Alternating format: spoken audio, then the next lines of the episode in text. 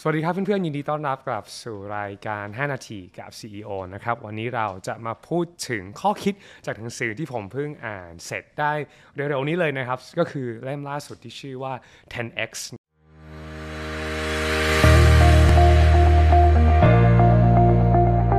นะครับจริงๆหนังสือเล่มนี้เป็นเล่มที่เก่าแล้วนะฮะแต่ว่าก็เพิ่งได้มีโอกาสได้อ่าน พอดีวันนั้นแบบมานั่งไล่ในไลน์ใน ในรายการของหนังสือที่อยากจะอ่านนะครับ แล้วก็เล่มนี้ก็ยังไม่ได้อ่านก็เลยว่าเฮ้ยเฮ้ยมันคืออะไรวะ 10x ก็เลยลองไปศึกษาดูนะครับ แล้วก็เลยอ่านแล้วก็ฟังจนจบนะครับ วันนี้ก็อยากจะมาแชร์ 3 อย่างที่ผมได้รับจากการฟังออดิโอบุ๊กอันนี้มาเกือบ 4 ชั่วโมงนะครับ ก็ใช้เวลาประมาณ2-3คืนนะฮะก็ทั้ง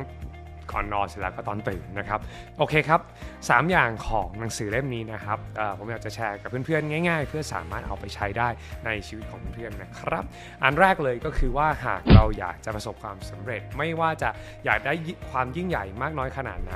ไม่ว่าความสำเร็จนั้นจะเป็นสเกลไหน แต่ถ้าเราอยากจะสำเร็จมากๆ แปลว่าเราอยากจะมีรายได้ที่สูงนะครับเราก็ต้องทำอะไรที่มากกว่าคนอื่นๆนะครับแปลว่าอะไรครับ แปลว่าการที่เรา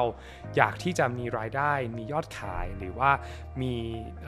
ความเป็นอยู่ที่ดีขึ้นเนี่ยเราจำเป็นที่จะต้องทำในสิ่งที่คนอื่นเขาไม่ทำเพราะว่าแน่นอนครับถ้าเราอยากที่จะได้รับ average pay หรือว่าได้รับการรับเงินเดือนแบบมาตรฐานทั่วไปตามเกณฑ์หรือตาม standard แน่นอนครับมันก็ยังไงคงจะผมเชื่อว่าทุกๆ คนคงจะไม่พออยู่แล้ว แล้วดังนั้นในการที่เราอยากจะ up ตัวเองขึ้นไปเรื่อยๆ แปลว่าเราก็ต้องพร้อมที่จะสู้แล้วก็ กล้าที่จะล้มเหลวแล้วก็ทำ 10x activities เพื่อที่หวังว่าเราจะได้ 10x results แปลว่าอะไรครับ แปลว่าเราควรที่จะทำ activity หรือว่าลงมือทำเนี่ย10 เท่ามากกว่าคนปกติ เพื่อที่เราจะได้เก็บเกี่ยวผลลัพธ์ 10 เท่าจากอันนั้น อันนี้เป็นตัวอย่างที่ดีมากๆ เพราะจริงๆ แล้ว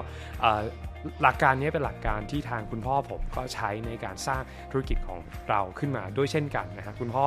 เอเรียกว่าน็อกดอเรียกว่าตั้งแต่ที่ผมไปหาลูกค้ามาเนี่ยในประมาณ 10 ปีที่ผ่านมาลูกค้าของที่อยู่ในประเทศไทยที่ไม่รู้จักคุณพ่อเนี่ยคือมีน้อยมากๆนะครับ คือยุคเจ้าของธุรกิจที่เกิดมาในเวลาเดียวกันกับคุณพ่อผมเนี่ยล้วนแต่รู้จักป้าป๋าวันชัยหมดเลย ที่เขารู้จักป้าป๋าวันชัยก็เพราะว่าป้าป๋าเป็นนักายตัวโยง ซึ่งทำทุกอย่างเพื่อที่จะขายให้ได้นะฮะแต่ว่าตอนนั้นเขาทำเขาเขาเขาทำออกจาก drive ออกจาก passion แน่นอนฮะแต่ว่า drive หลักของเขาตอนนั้นคือเขาต้องไม่จนและก็ต้องหาทางที่จะมีสร้างฐานะให้กับครอบครัวของเขาให้ได้ อันนี้คือเป้าหมายหลักเลย ดังนั้นป้าป๊าไม่มีความกลัวอยู่ใน dictionary มีความกลัวที่จะขายหน้าเพราะป้าป๊าบอกว่าก็ถ้าป้าไม่ทำป้าป๊าตาย อันนี้มันคือเป็น attitude คล้ายๆกันกับที่ในหนังสือเล่มนี้แชร์นะครับ อันนี้คือข้อคิดอย่างแรกครับ ข้อคิดที่2ครับก็คือว่าการทำงานแบบ average หรือว่าการทำธรรมดาธรรมดาทำตามมาตรฐานที่ผมเกินไว้ตอนแรกเมื่อสักครู่นี้นะครับ จริงๆแล้วในระยะยาวจะทำให้เรายิ่งตกต่ำลง เพราะว่าการที่เราทำตามแค่มาตรฐาน และถ้าเราได้เงินเดือนในระดับที่มาตรฐาน แปลว่าทุกปีเราจะได้รับการขึ้นเงินเดือน สมมุติว่าอาอย่างดีประมาณ3-5%ค่อยๆทุกปีทุก ๆปี แต่ประเด็นคือว่าถ้าไปดูเทรนด์จริงๆแล้วเนี่ยครับอัตราการเงินเฟ้อบางปีเนี่ยสูงกว่า 3-5%แปลว่าทุกๆ ปีแทนที่เราจะเหมือนเรามีเงินขึ้น แต่จริงๆ แล้วเงินเรามีมูลค่าน้อยลง แปลว่าจริงๆ แล้วเราจนลงนะฮะซึ่งทางที่ดีที่สุดก็คือว่าเราต้องอัพตัวเองแบบ 10 เท่าอยู่เรื่อยๆ เพื่อให้เราสามารถที่จะเอาชนะกับเกมตลาด โลกของธุรกิจ แล้วก็ยิ่งโดยเฉพาะตลาดทุนนิยมได้ หากใครอยากจะรู้อยากจะเรียนรู้เรื่องระบบทุนนิยมคืออะไรนะครับ ก็ช่วยกันคอมเมนต์กันมาข้างล่างได้เลยนะฮะ เดี๋ยวผมจะอัดคลิปให้ถ้าหากว่ามีคนมาคอมเมนต์เยอะๆนะฮะ โอเค ในเรื่องที่ 3 ครับ ในการที่เราจะสามารถสร้างความยั่งยืนให้กับฐานะการเงินของเรานั้น มันขึ้นอยู่กับที่ตัวเราล้วนๆเลยครับ มันมี quote หนึ่งก็คือว่า เราอย่าไป put limit หรือว่าอย่าไปใส่ขีดข้อจำกัดบนศักยภาพของตัวเราเอง Grant Cardone เขาท้าทายผมมากเลยว่าจริง ๆ แล้ว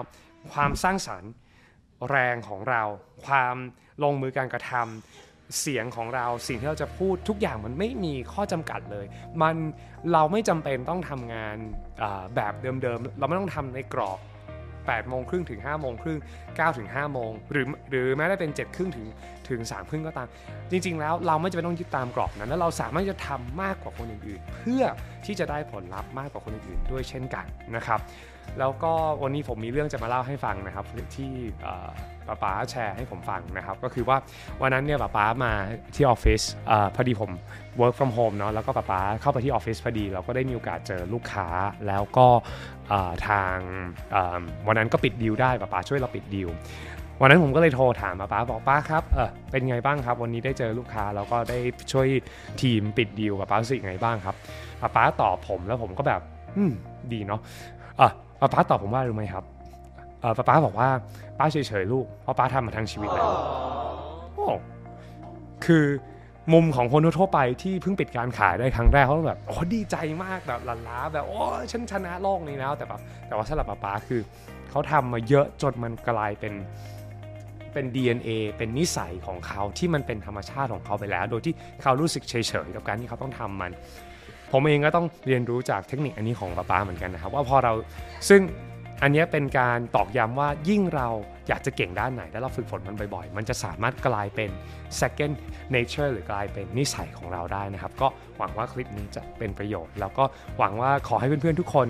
ใช้ชีวิตแบบ 10x นะครับในการทำทุกอย่าง 10 10x ในด้านของการทำงานในเรื่องชีวิตส่วนตัวในชีวิตครอบครัวในในด้านการเงินนะครับ แล้วก็ผมเป็นกำลังใจให้จากครอบครัว NJJ Family ทั้งครอบครัวเลยครับแล้วพบกันในคลิปหน้านะครับ บ๊ายบาย